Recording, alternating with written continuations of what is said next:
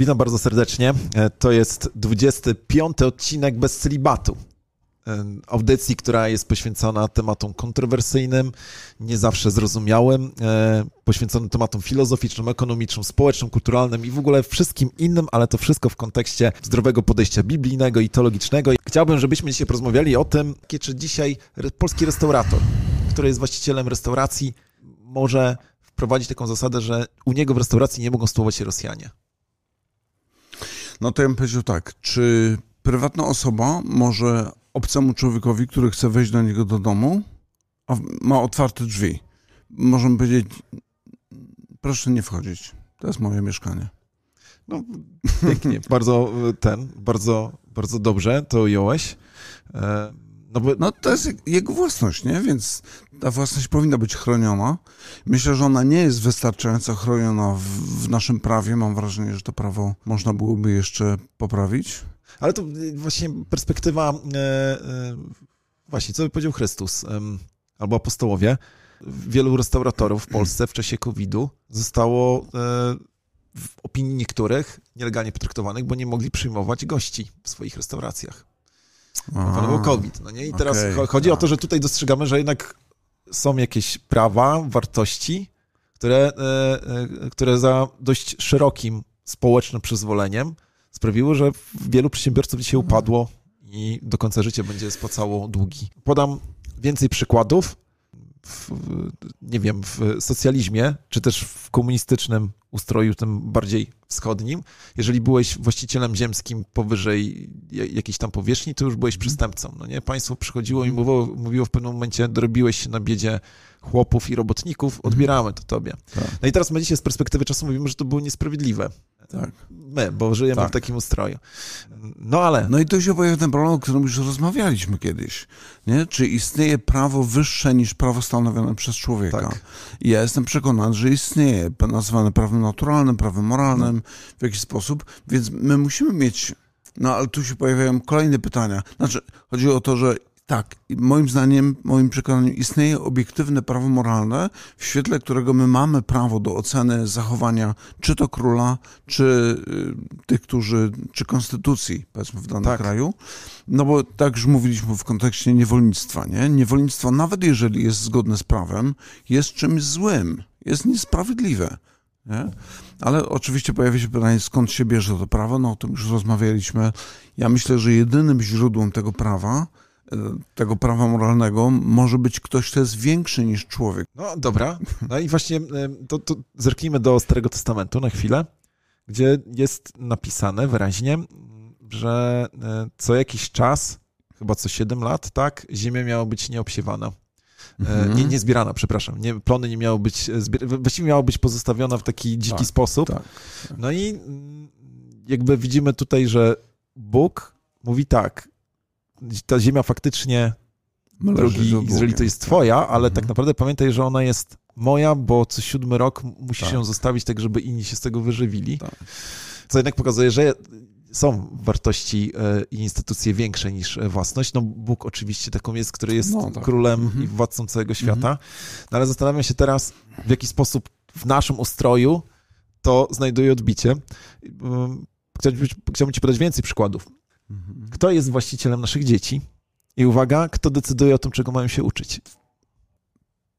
No, odpowiadając z perspektywy teologicznej, czyli czy biblijnej, nie? Powiedziałem tak, oczywiście Bóg jest tym, który jest ostatecznie władcą każdego człowieka, ale Bóg przekazuje to prawo rodzicom, żeby oni decydowali o sposobie wychowania swoich dzieci. Tak. Nie? Jest tutaj w tym wymiarze. No i to, to oczywiście jest jest sprawa problematyczna, kiedy patrzymy na to, co dzisiaj się dzieje. Na przykład taki przypadek, o którym ci kiedyś opowiadałem, to jest sprawa nawet niedawna, że dzieje się na Florydzie.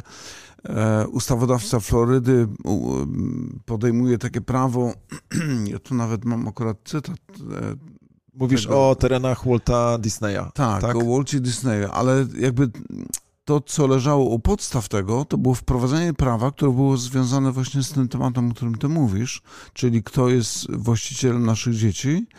I ustawodawca Florydy przyjął takie prawo, które zostało później zatwierdzone, że nauczanie w klasie przez personel szkolny albo osoby trzecie na temat orientacji seksualnej lub tożsamości płciowej nie może mieć miejsca w przedszkolu do ani do trzeciej klasy, ani nie może być prowadzone w sposób nieodpowiedni dla wieku.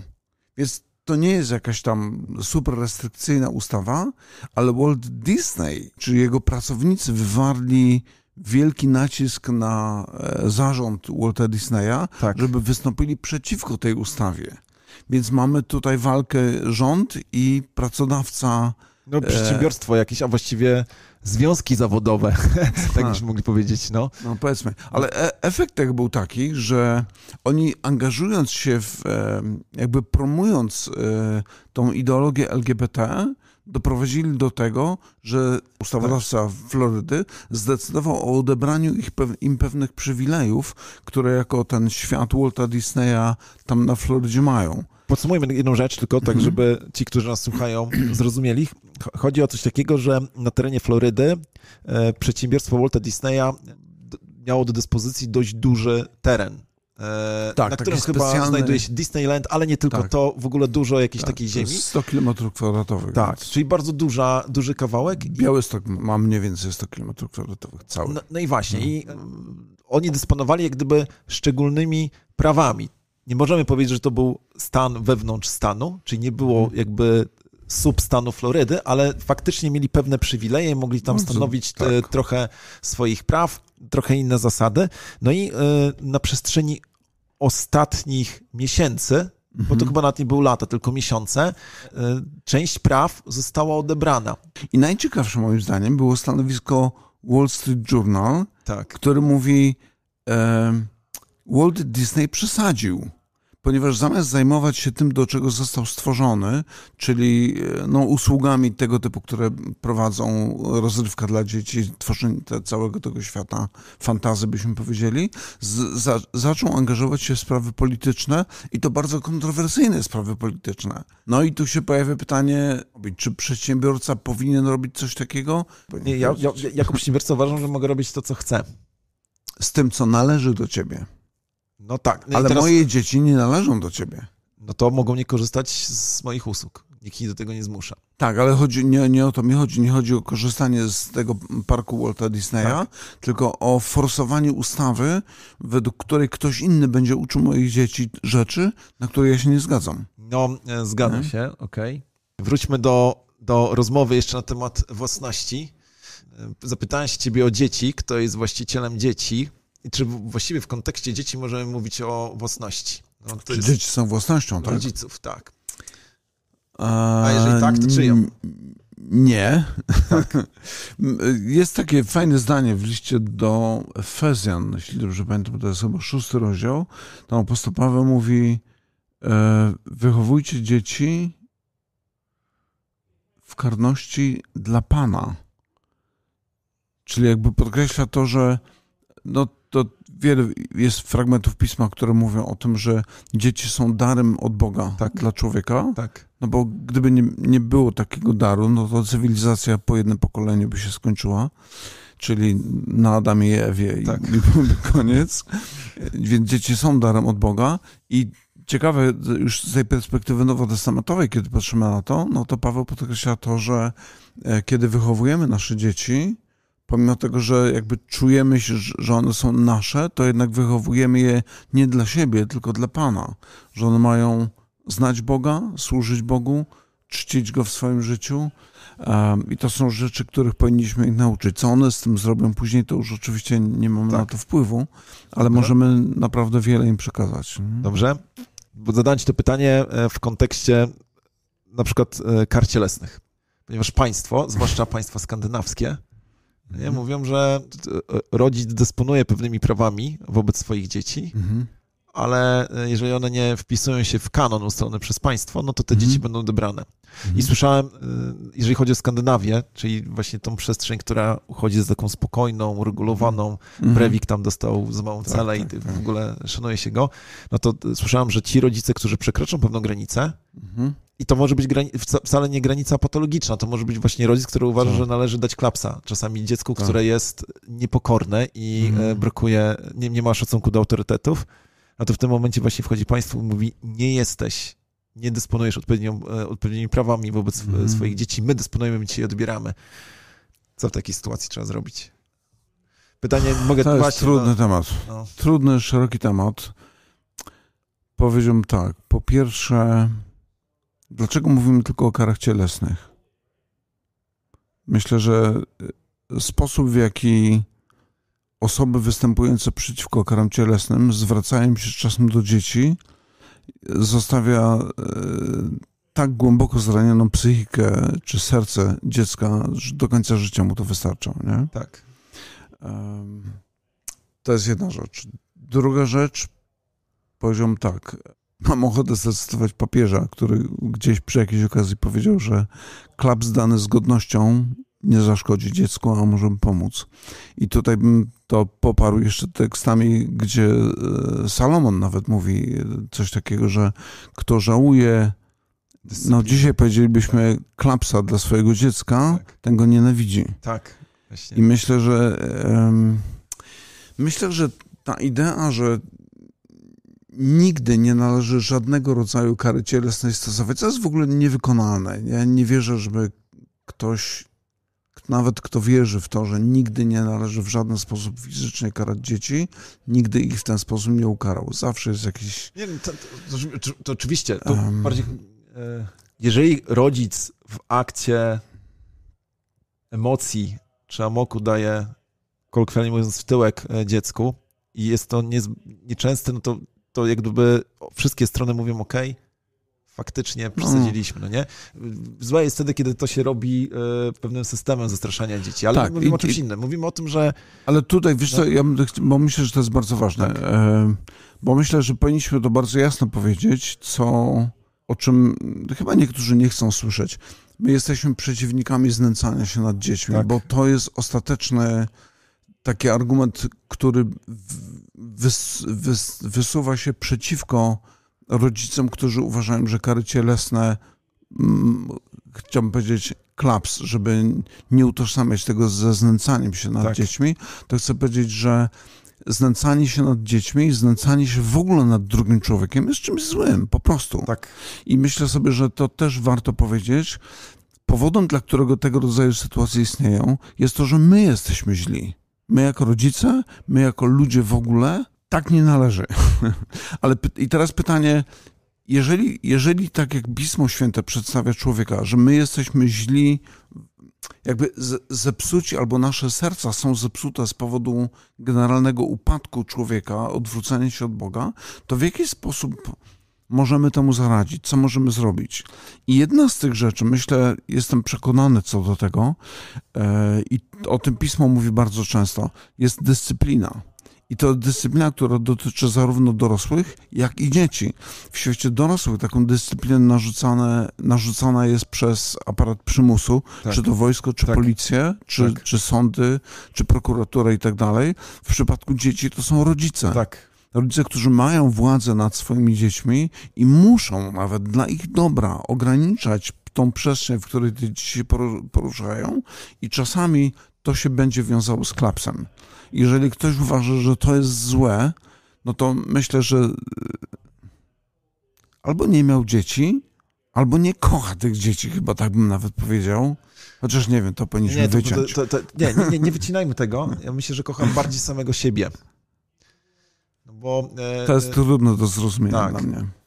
E, Wiesz ja myślę sobie, że my chyba tak bardzo trywializujemy grzech, nasze zepsute serca, że wydaje nam się, że samym dobrym słowem jesteśmy w stanie rozwiązać wszystkie problemy tego świata. Ludzie, no przejrzyjmy się dookoła, to po prostu nie działa. To tak nigdzie, nigdy nie działało. Ani na poziomie państwowym, ani na poziomie no, rodzinnym. Nie? Tak. Dokonajmy pewnego podsumowania w kontekście dzieci. Powiem ci jakie jest moje podejście do dawania klapsów e, dzieciom. Oczywiście uważam, że e, są narzędziem, które należy stosować w, e, w ostateczności. Mhm. Przy czym nie, nie, nie. No ty masz trójkę dzieci, ja mam trójkę, moje są oczywiście znacznie młodsze, ale jeżeli już stosowałem taką karę, to starałem się nigdy nie robić tego pod wpływem emocji, mhm. tylko to była zawsze pewna ustalona zasada. Nigdy nie dawałem klapsa dzieciom za to, że zbroiły, ale za to, że w jawny sposób przeciwstawiały się rodzicom. To znaczy mówiłem, na przykład Mhm. ja albo moja żona mówiła, proszę, żebyś tego nie robił Mhm. i robił. Na, Tak. nadal to robiło i ja Tak. mówiłem, jeżeli jeszcze raz to zrobisz, to dostaniesz klapsa i Tak. robił, to, to, to o to chodziło. Mhm. Jakby, jakby klaps jest narzędziem tego, żeby dziecko szanowało autorytety i najlepsze jest to, Mhm. że ja, który właśnie uważam, że czasami trzeba dać klapsa, w swoim życiu przy trójce dzieci naprawdę na, myślę, że cała trójka może 10 razy w życiu dostała ode mnie w tyle. Pewnie zaraz ktoś mnie doniesie do prokuratury, ale chodzi mi o to, że dzieci wiedziały, że jest pewna ostateczna Mhm. instancja, po, której, po którą możemy sięgnąć, no nie? Mm, e, Nigdy nie, nie robiłem tego w emocjach. Raz robiłem w emocjach, to później przyszedłem i przeprosiłem wszystkie dzieci przy wszystkich i powiedziałem, że popełniłem błąd, no nie? I Mhm. było mi bardzo wstyd. No i teraz y, podsumowując jeszcze dalej, że ci, którzy mówią, że nie należy dawać klapsa dzieciom, które pomyślą, że dzisiaj będziemy to rozmawiać, no to nie spojrzą właśnie to, co powiedziałeś, na aparat państwowy, no nie? Że Mhm. sam aparat państwowy jest aparatem przymusu. Tak. Słuchamy się państwa, dlatego że wiemy, że e, może przyjść policja i może nas po prostu skuć kajdanki, gdzieś wywieźć, zamknąć i tak dalej. To samo zresztą wojsko. No więc to jest najlepszym dowodem, że nawet dzieci potrzebują czasami właśnie pewnego przymusu. Mm, No i tyle. Wiesz co, podsumowując, Tak. ja bym chyba spróbował to jakoś zebrać w taki sposób, że i tu znowu nawiążę do takiego naszego, powiedziałbym, trywializowania kwestii grzechu. To znaczy, chodzi mi o to, że nam się może wydawać, że za pomocą prawa, zakazów, nakazów odgórnie narzucanych, jesteśmy w stanie uczynić świat dobrym, pięknym, sprawiedliwym, Nie czystym i tak dalej. Co, czego nie jesteśmy, co myślę, że widać na załączonym Tak. obrazku.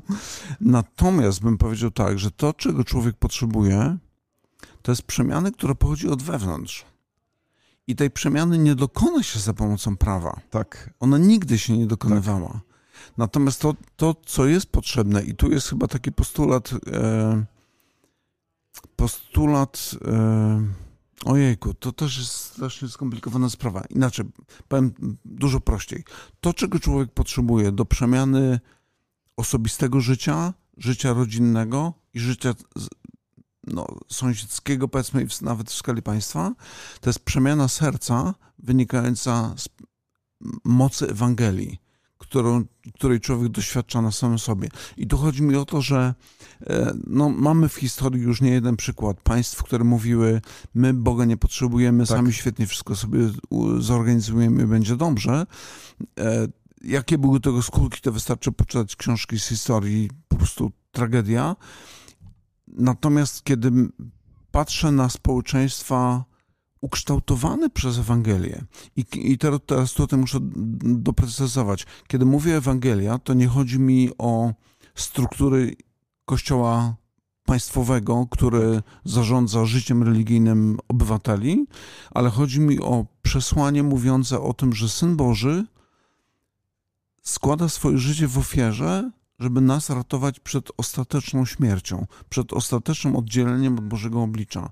On oddaje samego siebie. I myślę, że kiedy patrzymy na takiego Boga, na takiego Zbawiciela, to, to nasze serce jest poruszone, jest przemienione, stosunek do naszych dzieci się zmienia, stosunek do małżonka się zmienia, stosunek do sąsiada się zmienia, stosunek do ludzi z innych krajów się zmienia, wszystko się zmienia.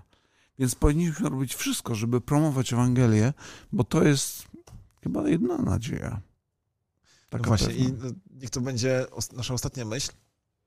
Kiedy się zastanawiałam, obawiam się, że znowu się rozgadam, najwyżej przerwiem, ale e, kiedy się zastanawiałam, co ma robić chrześcijański polityk, e, poseł, albo właśnie kto, ktoś, kto jest mm, częścią ciała ustawodawczego. E, czy właśnie, mm, no, no bo znamy przykłady tych partii, które e, identyfikowały się z chrześcijaństwem i one na przykład bardzo mocno walczyły z tym, żeby, e, żeby zakazać w ogóle, żeby wprost zakazywać jakiejkolwiek ak- aktywności LGBT Mhm. na przykład. No nie? Skutek tego był taki, że, że to jeszcze bardziej wkurzało wszystkich innych, albo mm, no właśnie partie parachrześcijańskie albo chrześcijańskie, nie wiem, chcą w skrajnych wypadkach na przykład karać za cudzołóstwo i to Mhm. w jakiś taki sposób wręcz... Ale to jest właśnie ten błąd, o którym mówimy, kiedy Tak. próbujemy skodyfikować, za pomocą prawa wprowadzić moralność, która powinna y, być zrodzona w sercu, to Właśnie. nigdy z tego nic dobrego Czy- nie będzie. nie? Czy możemy w takim razie podsumować, że chrześcijański polityk, ktoś, kto kreuje prawo, powinien raczej walczyć o liberalną politykę i liberalne prawa? Pomijam kwestię aborcji, bo uważam, że to jest co innego, ale właśnie e, jeżeli pojawiłaby się w końcu ta ustawa o tym, żeby, nie wiem, homoseksualiści mogli zawierać małżeństwa, to co ma zrobić w takim razie taki chrześcijański poseł lub senator? Być No to za jest- czy przeciw? To jest chyba temat na następne spotkanie. na następny odcinek albo e, któryś z kolejnych odcinków. Dobrze, Robert, bo faktycznie się rozgadaliśmy. Jestem ciekaw, jaki tytuł damy temu nagraniu. Ale jak zwykle było mi bardzo miło z Tobą porozmawiać. To co, do zobaczenia w kolejnym odcinku, chociaż za tydzień zobaczenia. jesteś, Nie, za tydzień będziemy mieli gościa Tak, specjalnego. za tydzień i będzie temat poświęcony, nie wiem, czy możemy teraz zdradzić, ale będzie bardzo ciekawy. Będziemy tutaj Bardzo, bardzo konkretnie. dziurę, dziurę w brzuchu.